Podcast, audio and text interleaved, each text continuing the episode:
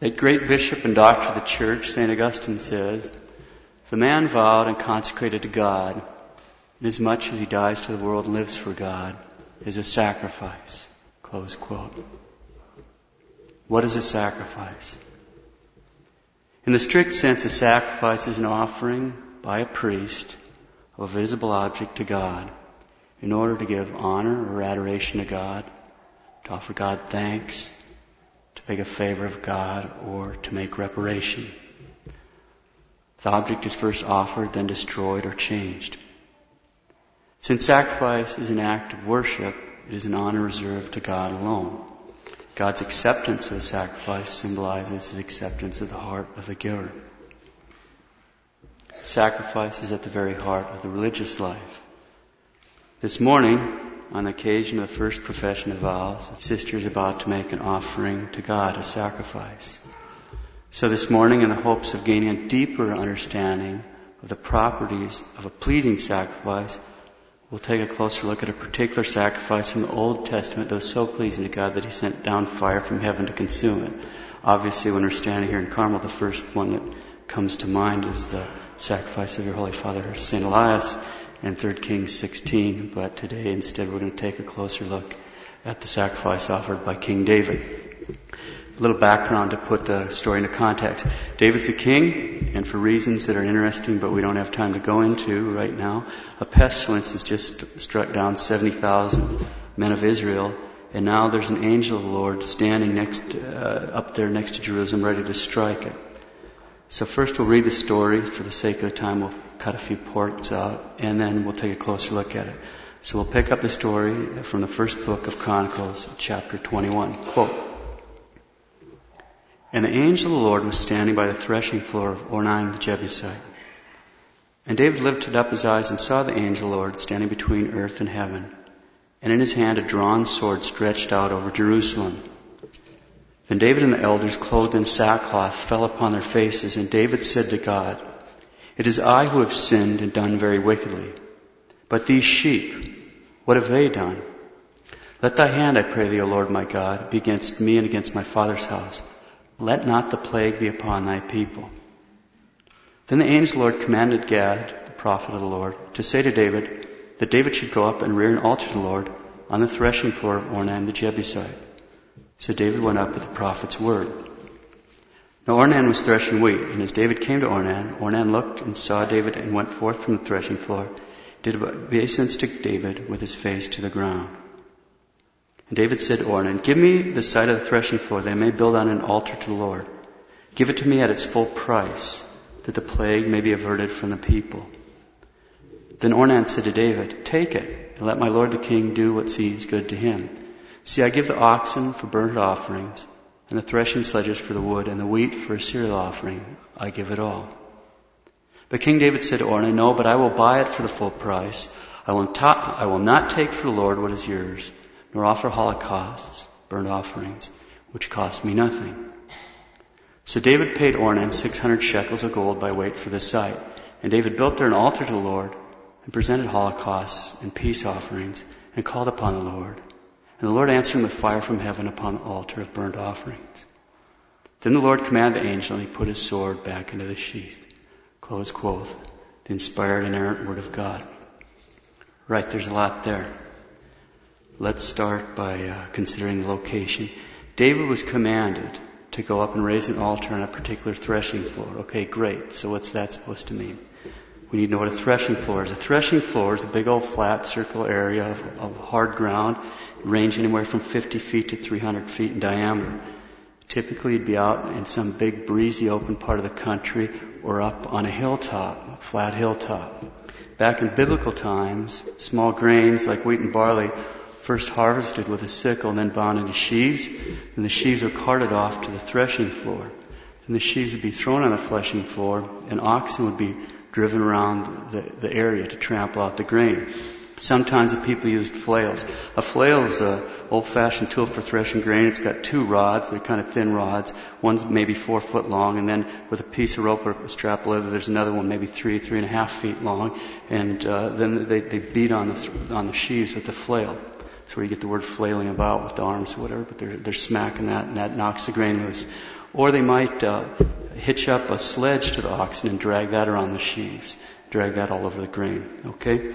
Anyway, the result of all this is a big old mess of straw and grain and chaff and dust spread all over the threshing floor. The next step is winnowing. You take a winnowing fan. It looks like a big old kind of a grain scoop type of an operation, because that's what it is, or a big dustpan, or a long fork, and it tosses the grain up into the air, and then the grain will fall back down, and the chaff and the straw blow away, and that's what happens with the breeze. That's where you get the saying, separating the wheat from the chaff. Last step in the process is to shake the grain in the sieve to remove any little dense stones or rocks, little debris like pebbles. Okay, so that was it. Anyway, now we know what a threshing floor is and how grain was thrashed back in the old days. 2 Chronicles 3:1 gives us a few more important details about this particular threshing floor. Quote, "Then Solomon began to build the house of the Lord in Jerusalem on Mount Moriah, on the threshing floor of Ornan the Jebusite," close quote. Now that is an important piece of information.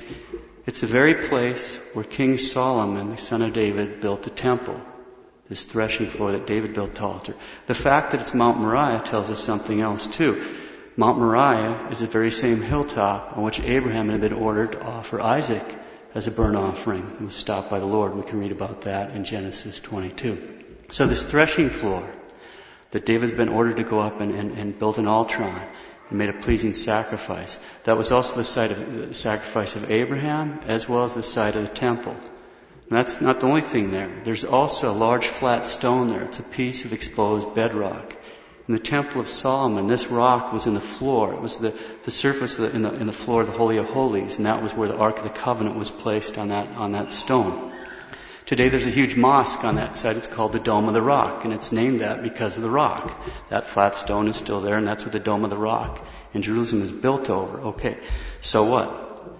Well, since ancient times, the Jews have called that particular rock the foundation stone. They have all kinds of legends about it. For example, there's a lot of them, but we'll just mention one. The example, they think it's a capstone, and it's just a legend, but a capstone, but it holds back the disorder and chaos from the underworld. That there's some kind of opening to the underworld. This is capping it off, and all that disorder and chaos is capped off, and that keeps it from erupting out and flooding over the world. Okay.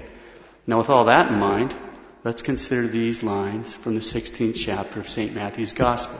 Our Lord is speaking to Simon Peter. Quote, "I say to thee that thou art Peter, upon this rock I will build my church, and the gates of hell shall not prevail against it. And I will give to thee the keys of the kingdom of heaven. Whatsoever thou shalt bind upon earth, it shall be bound also in heaven.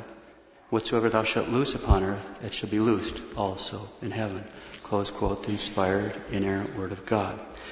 All right, let's spend a few moments unpacking three important points that the Lord has just made in light of what we've seen so far. First point, in the line, "Thou art Peter, and upon this rock I'll build my church." Here we see our Lord changing Simon's name to Peter. That means rock. When we talk about petrified wood, we mean wood that's been petrified. It's been turned into stone. Okay? In other words, our Lord has said, "Thou art rock, and on this rock I will build my church." Earlier in the Gospel of St. Matthew, in chapter 7, our Lord had stated that the wise man builds his house upon a rock. And of course, in the Old Testament, who was the wisest man? It was King Solomon. And just as King Solomon had built his temple on a rock, the foundation stone, so also our Lord, who said of himself that he was greater than Solomon, so also our Lord built his church on a rock, a living rock, a new foundation stone, St. Peter the Apostle. So what the foundation stone was to the temple, St. Peter is to our Lord's church. In other words, the foundation stone is a type or a prefiguring of St. Peter. The remarkable difference is that our Lord has built his church on a living stone and with living stones, which is what St. Peter was talking about in today's epistle, what St. Paul refers to in the 2nd chapter of his epistle to Ephesians. So Solomon the king, the son of David, built his temple on the foundation stone on Mount Moriah. And now we see Christ the king, the son of David, building his church on a new living foundation stone, Peter, which he moves from Mount Moriah in Jerusalem to New Hill, the Vatican Hill in Rome. So the first important point here is that St. Peter is the foundation stone for the Church of Jesus Christ. Second point, the gates of hell shall not prevail against it. Our Lord is pointing out that his new foundation stone, the foundation stone of his church, St. Peter, is a new capstone responsible for suppressing disorder and chaos of the underworld, preventing it all from erupting out and flooding the world. His audience certainly knew what he was referring to there. So the second important point is that St. Peter, the new foundation stone, has a crucial role in preventing all hell from breaking loose. Third point, I will give to thee the keys of the kingdom of heaven. Whatsoever thou shalt bind upon earth shall be bound also in heaven. Whatsoever thou shalt loose upon earth, it shall be loosed also in heaven. In the olden days, cities had walls with gates, so being given the keys to the kingdom, or the keys to a city, was a symbol of being given a position of very great trust and honors, a symbol of being trusted with a very real power in terms of safeguarding the people. So here our Lord is referring to an event that's recorded in the 22nd chapter of the prophet Isaiah, back when Hezekiah, a descendant of King David, was the king of Israel. Through the prophet Isaiah, God orders King Hezekiah to replace his old prime minister with a new prime minister. The Lord also says his new prime minister, and I quote, shall be as a father to the inhabitants of Jerusalem. And I will lay the key of the house of David upon his shoulder, and he shall open, and none shall shut, and he shall shut, and none shall open. Close quote. In other words, Jerusalem had prime ministers that ruled in the name of the Davidic kings. These prime ministers were to act as fathers to the king's subjects, were given the keys to the kingdom. So our Lord, as the son of David, has just appointed a prime minister over his heavenly kingdom here on earth, and he expects his prime minister, St. Peter, to act as a father to his subjects. Of course, what do we call our Lord's prime minister? We call him our Holy Father. Our Lord gives to the Holy Father the keys to the new Davidic kingdom, along with the power to bind and loose, the power to pass judgment. So that's the third point. Our Lord has just appointed St. Peter to be his prime minister and give him power over the kingdom of heaven. So again, the three important points here. First, St. Peter's the foundation stone for the Church of Jesus Christ. Second, St. Peter, the new foundation stone, has a critical role in preventing all hell from breaking loose. And third, St. Peter is the prime minister of our Lord. He's the vicar of Christ, and our Lord has specifically given him power to pass judgments, the kingdom of heaven. All right, let's start tying all this together. The threshing floor of Ornan, the Jebusite, prefigures a number of things. At one level, it's a type of the church, which is clear not only from the context, but also from other scriptural passages. For example, St. John the Baptist uses this exact imagery when he's speaking of our Lord. We want to keep in mind that St. John's the Baptist audience already knows all these details that we've just learned about the threshing floor and the foundation stone, okay? So here's St. John the Baptist speaking of our Lord, quote, his winnowing fork is in his hand, and he will clear his threshing floor and gather the wheat into his granary. For the chaff he will burn with unquestionable fire. Close quote. That's in Matthew chapter 3. In his commentary on this passage, that great Jesuit, Father Cornelius a Lapide, wrote, the winnowing fork symbolizes the judgment of Christ, by which the thoughts, words, and deeds of each man will be aired out and examined. The good will be separated from the evil. The threshing floor symbolizes the church. Chaff symbolizes evil men who will be burnt with the fires of hell. The wheat symbolizes the just and holy men, whom Christ will gather into his granary, which symbolizes heaven and the company of the angels and saints and the church triumphant. So the threshing floor of Ornan symbolizes the Catholic Church, and the fact that the foundation stone is right there in the middle of the threshing floor symbolizes the Church's union with the foundation stone of our Lord's Church, our Holy Father the Pope. What about the flails and oxen and sledges? They symbolize the trials and tribulations of life. Obviously, the sacrifice of Abraham, which took place in that threshing floor, began with his son carrying the wood up for the sacrifice up the hill to that place, but finished with the holocaust of a ram. That's a clear prefigurement of the sacrifice of our Lord on a spot very nearby called Calvary. The peace offerings and bloody holocaust that King David offered up in that very place also prefigure the holy sacrifice of the Mass. It's especially easy to see once we consider a few features of the peace offerings. Alfred Eidersheim is an Austrian Jew who became a Christian in the middle 1800s, describes the peace offering, quote, the most joyous of all sacrifices was the peace offering. In peace offerings, the sacrificial meal was the point of main importance. The sacrifice was waved before the Lord in order to present the sacrifice, as it were, to the Lord, and then to receive it back from him. The priest put his hands under those of the person offered the sacrifice and moved the sacrifice upwards and downwards, right and left. Close quote. Upwards and downwards, right and left. What's that? It's the sign of the cross. So peace offering involves offering a sacrifice to God, which is presented by making in union with the priest the sign of the cross of the gifts, and then receiving them back in a sacrificial meal. It's a clear prefigurement of a holy sacrifice of the Mass. Of course, the sacrifice of the temple, all of which took place in that very same spot, also prefigured the holy sacrifice of the Mass being offered in union with the Pope. But we don't have any time to get into that today. So what does all this have to do with the first profession of vows today? As we've seen, since sacrifice is an act of worship, is an honor reserved to God alone. God's acceptance of the sacrifice symbolizes the acceptance of the heart of the giver.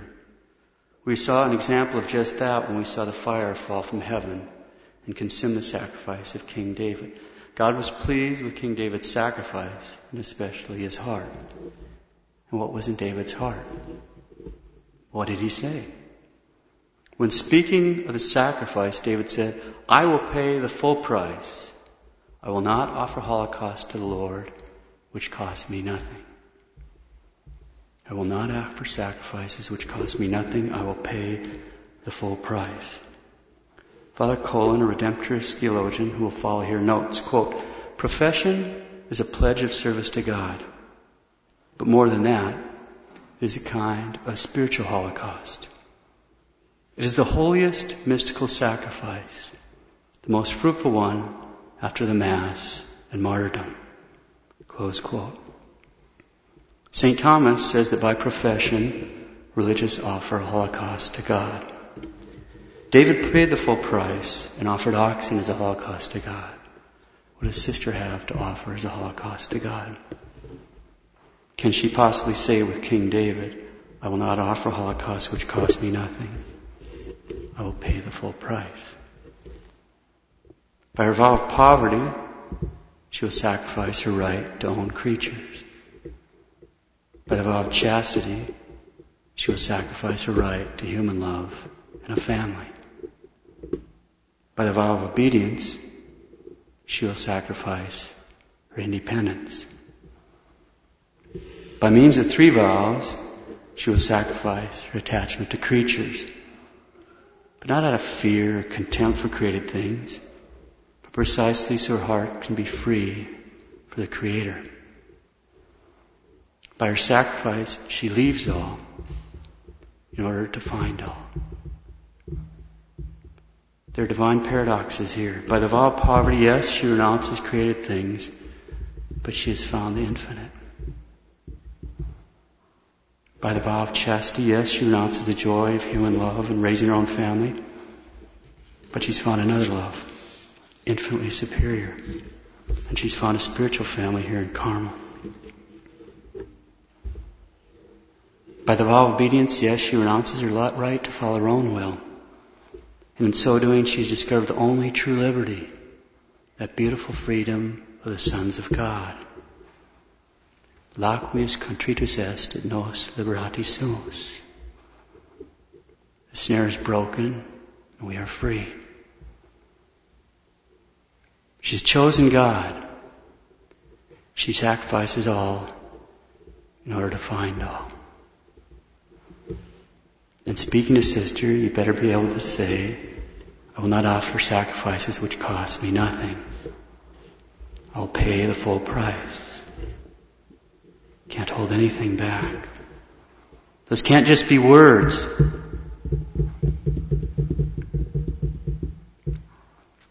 We have far, far too many religious and priests who just mouth words.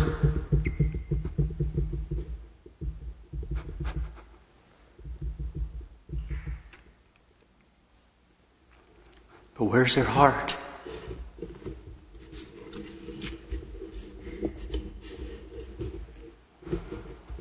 Where's their heart? Someone has to love him.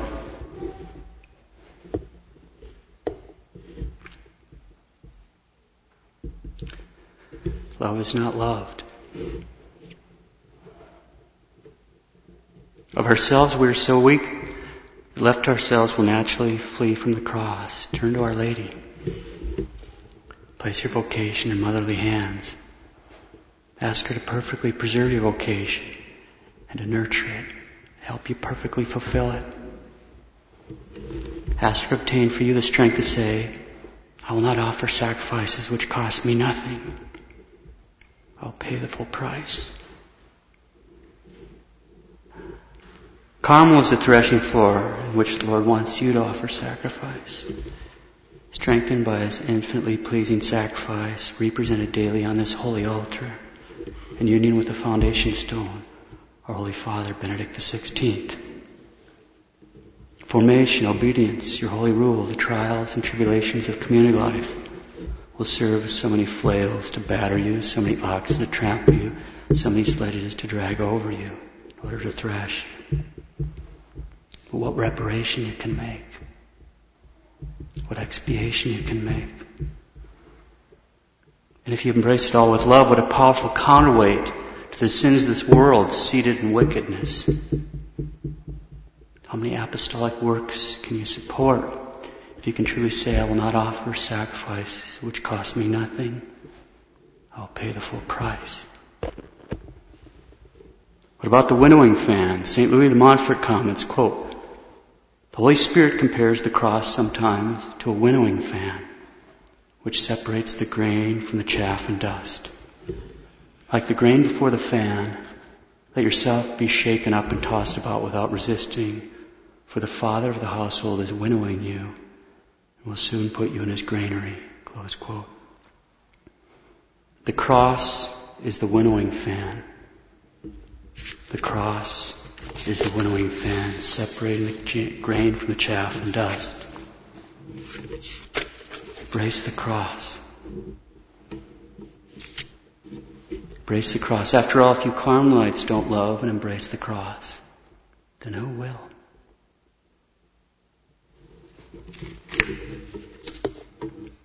If you Carmelites can't say, I will not offer sacrifices which cost me nothing, I'll pay the price, the full price. If you can't say that, then who can? And who will?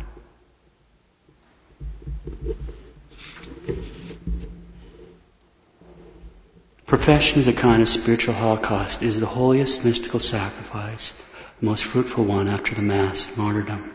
Quote, in olden days, the Holocaust was always consumed by fire.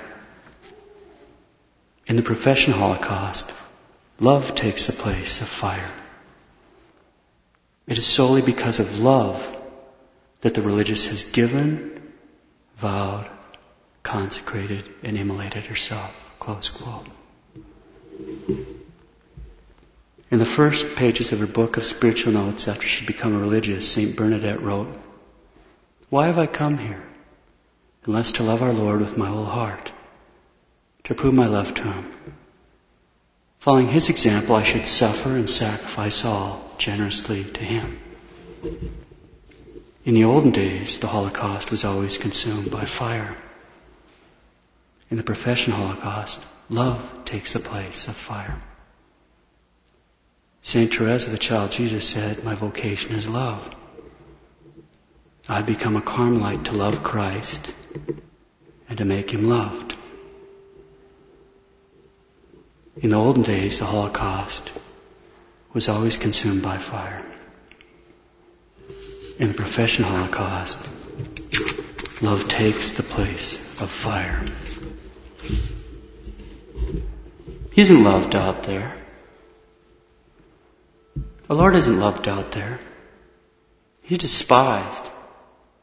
He's ignored, mocked, blasphemed, treated with contempt. If the world could re-crucify Him, they would. Love is not loved. If you Carmelites aren't going to lovingly allow yourself to be winnowed by the cross of the Lord,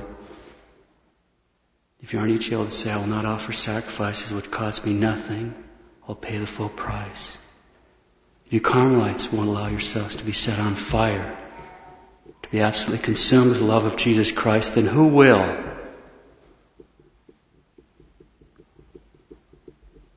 Who will? On this eve of the Feast of Divine Mercy, let us close with a few brief thoughts you should make your own. They're taken from St. Teresa's beautiful act of oblation to merciful love. O my God, most blessed Trinity, I desire to love you and make you loved. In order to live in one single act of perfect love, I offer myself as a victim of Holocaust to your merciful love, asking you to consume me incessantly, allowing the waves of infinite tenderness shut up within you to overflow my soul, that thus I may become a martyr of your love, O my God. May this martyrdom, after having prepared me to appear before you, finally cause me to die. May my soul take its flight without any delay into the eternal embrace of your merciful love. I want, O my beloved, at each beat of my heart, to renew this offering to you an infinite number of times, till the shadows having disappeared, I may be able to tell you of my love in an eternal face-to-face. O my God, love is not loved, but I desire to love you and make you loved.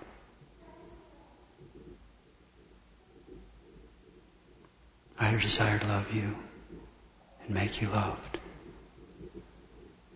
Amen.